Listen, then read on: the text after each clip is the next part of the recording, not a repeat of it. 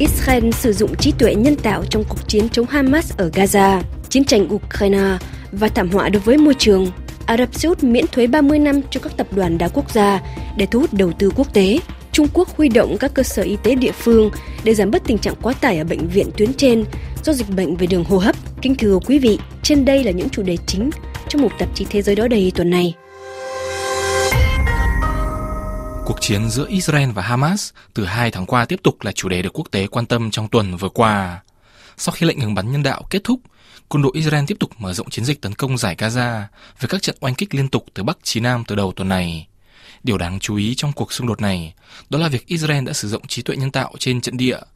Tạp chí 972 của Israel đã đăng tải điều tra của nhà báo Yuval Abraham cho biết nhà nước Do Thái đã sử dụng trí tuệ nhân tạo để tấn công vào vùng lãnh thổ có hơn 2 triệu người Palestine sinh sống, bất chấp sinh mạng của thường dân. Theo điều tra, loại công nghệ mà Israel sử dụng có tên gọi là Hapsora cho phép thu thập một lượng lớn thông tin về cư dân ở Gaza và có thể tự động xử lý các dữ liệu này. Từ đó, trí tuệ nhân tạo Hapsora có thể phân tích và thiết lập các mục tiêu tấn công tiềm năng.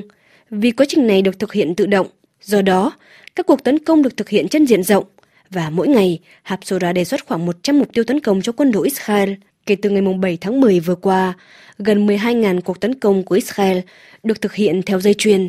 Nhà báo Yuval Abraham trả lời RFI Pháp ngữ, giải thích thêm như sau. What my investigation shows is that this is being used to carry out assassination. Cuộc điều tra của tôi cho thấy những chương trình này được sử dụng cho các vụ ám sát có chủ đích, dù biết rằng chỉ cần tấn công một lãnh đạo của Hamas thì hàng trăm thường dân Palestine sẽ bỏ mạng. Sở dĩ các nguồn tin trong cơ quan tình báo Israel chia sẻ thông tin này với tôi là bởi vì họ thấy rằng làm như vậy là vô đạo đức. Một số nguồn tin của tôi cho biết các mục tiêu tấn công của quân đội Israel đôi khi không phải là các mục tiêu quân sự và dù cho thường dân có phải mất mạng trong các vụ tấn công đó hay không thì quân đội Israel vẫn sẽ nghe theo sự chỉ dẫn của các thuật toán trí tuệ nhân tạo. Trước thông tin trên, Bộ Quốc phòng Israel phản bác rằng đã đưa ra cảnh báo cho người dân để họ đi lánh nạn trước khi tấn công vào các mục tiêu đó. Nhưng theo nhà báo Yuval Abraham, Israel cho rằng chỉ cần giải truyền đơn từ máy bay là đủ để biện minh cho việc giết hại những thường dân Palestine. Một trong những sự kiện đáng chú ý trong tuần vừa qua đó là Hội nghị Liên Hiệp Quốc về khí hậu COP28 diễn ra tại Dubai, các tiểu vương quốc Ả Rập Thống Nhất trong bối cảnh nhiều nước phải trải qua các cuộc xung đột đẫm máu hoặc các thảm họa thiên nhiên trong thời gian gần đây. Mối quan hệ giữa biến đổi khí hậu và chiến tranh là một trong những chủ đề nổi bật được đưa ra thảo luận tại hội nghị. Theo AFP, tại khu vực của phái đoàn Ukraine ở hội nghị, nhiều tấm áp phích chỉ ra các tác động đối với môi trường từ cuộc xâm lược của Nga. Những khu rừng bị thiêu rụi, những thành phố bị ngập lụt. Bộ trưởng Tài nguyên Thiên nhiên Ukraine Ruslan Stridets cho biết gần 30% diện tích rừng và gần 20% diện tích của các khu bảo tồn thiên nhiên quốc gia đã bị ảnh hưởng. 30% diện tích của Ukraine đã bị giải mìn và việc giả phá mìn có thể kéo dài hàng thập kỷ. Chiến tranh Ukraine thải ra 150 triệu tấn khí CO2, tương đương với lượng khí thải của Bỉ trong một năm. Tại Hắc Hải, Bộ Tài nguyên Thiên nhiên Ukraine ước tính hàng ngàn con cá heo đã chết. Jaco Silie, đại diện chương trình phát triển Liên Hiệp Quốc tại Ukraine, được AFP trích dẫn cho biết chi phí thiệt hại với môi trường được ước tính vào đầu tháng 11 là 56 tỷ đô la. Đây là một thảm kịch rất lớn. Theo ông Jaco, cần phải hiểu là những thảm họa với môi trường này có thể ảnh hưởng đến nhiều thế hệ mai sau. Tổ chức GHG Accounting of War thì cho rằng chiến tranh Ukraine đã cho phép thiết lập các phương pháp để đánh giá lượng phát thải khí nhà kính do chiến tranh và có thể được áp dụng ở các nơi khác. Hơn nữa, yêu cầu một nhà nước chịu trách nhiệm vì đã gây ra phát thải khí nhà kính khi xâm lược là một điều chưa từng xảy ra và cả Liên Hiệp Quốc và Tòa án Hình sự Quốc tế không có các công cụ thích hợp. Do vậy, theo Victoria Kirayeva, đại diện của tổ chức GHG Accounting of War, thì cần phải tạo ra một cơ chế được công nhận trên trường quốc tế về chính sách bồi thường cho các quốc gia bị tổn thương bởi xung đột cũng như cái giá phải trả cho hành tinh. Ngoài ra, tại COP28, theo AFP, các nhà hoạt động môi trường cũng bày tỏ quan ngại về việc khó có thể thu hút được sự quan tâm của mọi người về các thảm họa môi trường. Trong lúc mà các xung đột vũ trang vẫn tiếp diễn, nhiều người tiếp tục bỏ mạng vì chiến tranh. Về thời sự Trung Đông, trong bối cảnh nhiều nước, trong đó có Việt Nam đã áp dụng mức thuế tối thiểu 15% đối với các tập đoàn nước ngoài, thì vào thứ ba vừa qua mùng 6 tháng 12, Ả Rập Xê Út thông báo sẽ miễn thuế trong vòng 30 năm đối với các doanh nghiệp đa quốc gia mở trụ sở khu vực tại quốc gia vùng vịnh này. Những chính sách ưu đãi về thuế dành cho các doanh nghiệp đa quốc gia đã được khởi xướng từ năm 2021, nằm trong một chương trình được cho là để cạnh tranh với láng giềng Dubai ở các tiểu vương quốc Ả Rập Thống Nhất, vốn là nơi đặt trụ sở khu vực Trung Đông của nhiều tập đoàn quốc tế. Ngoài ra, chính phủ Riyadh cũng nêu ra các ưu đãi về chính sách thị thực đối với các lao động đến làm việc tại nước này. Thêm vào đó, các doanh nghiệp trong vòng 10 năm có thể không cần phải tuân thủ yêu cầu bắt buộc phải tuyển dụng một số lượng lao động nhất định người Ả Rập Xê Út. Nhìn sang châu Á, tình hình dịch bệnh đường hô hấp vẫn tiếp tục gây quan ngại tại Trung Quốc. Nhiều bệnh viện trong tình trạng quá tải.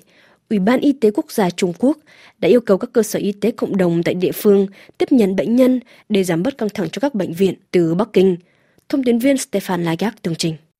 L'écho des travaux portés par le vent glacial de décembre accélère le pas des silhouettes engoncées dans Âm thanh từ các công trình xây dựng được vọng lại bởi làn gió băng giá của tháng 12, khiến những người mặc áo khoác co ro di chuyển nhanh hơn.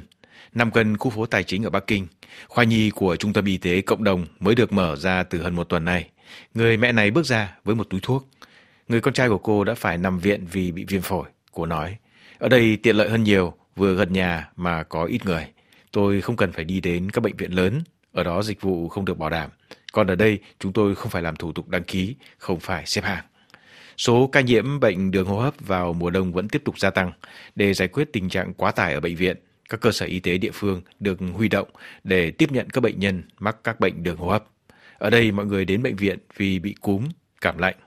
Mặc chiếc áo khoác giả lông thú, vị bác sĩ cổ truyền này khuyến khích các bệnh nhân tin tưởng vào các cơ sở y tế. Ông nói dịch cúm và bệnh viêm phổi đang gia tăng.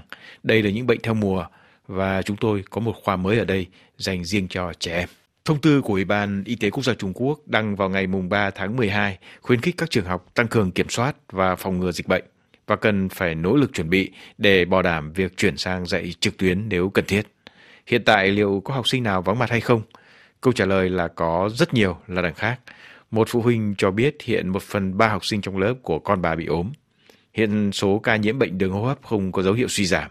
Tuy nhiên, các nhà chức trách muốn chấn an rằng ngày nay không có bằng chứng nào chỉ ra là có một loại virus gây bệnh mới trong đợt dịch này mà chủ yếu là trẻ em bị nhiễm bệnh. Stéphane Lagarde, Pékin, RFI. Về thời sự nước Pháp, Thế vận hội Paris 2024 sẽ diễn ra chưa đầy một năm nữa. Nước Pháp có thể tiếp đón thêm hàng triệu người vào mùa hè năm sau. Bộ Du lịch Pháp hôm thứ Tư mùng 6 tháng 12 cho biết sẽ kiểm tra 10.000 khách sạn và cơ sở lưu trú du lịch trên khắp nước Pháp từ nay đến Thế vận hội, diễn ra vào mùa hè năm sau. Các khu vực cắm trại, nhà hàng hay quán cà phê cũng sẽ bị kiểm tra. Theo một báo cáo được đưa ra vào tháng 9 vừa qua, giá của các khách sạn và các cơ sở lưu trú được dự trù tại Ile-de-France, tức là Paris và các vùng lân cận, sẽ tăng hơn 300% trong thời gian diễn ra sự kiện – Giá một đêm lưu trú tại vùng Ile-de-France trung bình là 169 euro và có thể lên đến 699 euro trong kỳ Thế vận hội. Bộ trưởng chuyên trách về du lịch Pháp Olivia Gregoire được AFP trích dẫn cho rằng không có thành phố nào dù là Rio, Bắc Kinh hay London quy định mức giá lưu trú trong thời gian diễn ra Thế vận hội. Do vậy, trong trường hợp này, Pháp sẽ tăng cường kiểm tra điều kiện tiếp đón khách du lịch của các cơ sở này. Riêng trong năm 2023, hơn 1.700 cơ sở tiếp đón khách du lịch đã được kiểm tra, nhưng 70% số khách sạn được kiểm tra đã không tuân thủ ít nhất một trong những điều kiện lưu trú du lịch. Ví dụ như không có bảng niêm yết giá ở bên ngoài hoặc bên trong, không in hóa đơn cho khách hàng, hay giới thiệu về khách sạn không đúng, sai lệch hoặc vệ sinh không đảm bảo. Bộ trưởng chuyên trách về du lịch Olivia Gregoire nhấn mạnh rằng những du khách người Pháp hoặc quốc tế cần phải được hưởng dịch vụ theo giá mà họ chi trả. Nếu như các khách sạn, nhà hàng không tuân thủ các điều kiện tiếp đón, thì sẽ phải nộp phạt nặng. Chính phủ Pháp cũng khuyến khích người tiêu dùng Pháp và quốc tế khiếu nại tất cả các vấn đề gặp phải trên mạng hoặc các ứng dụng Signal Console có phiên bản tiếng Anh và tiếng Pháp.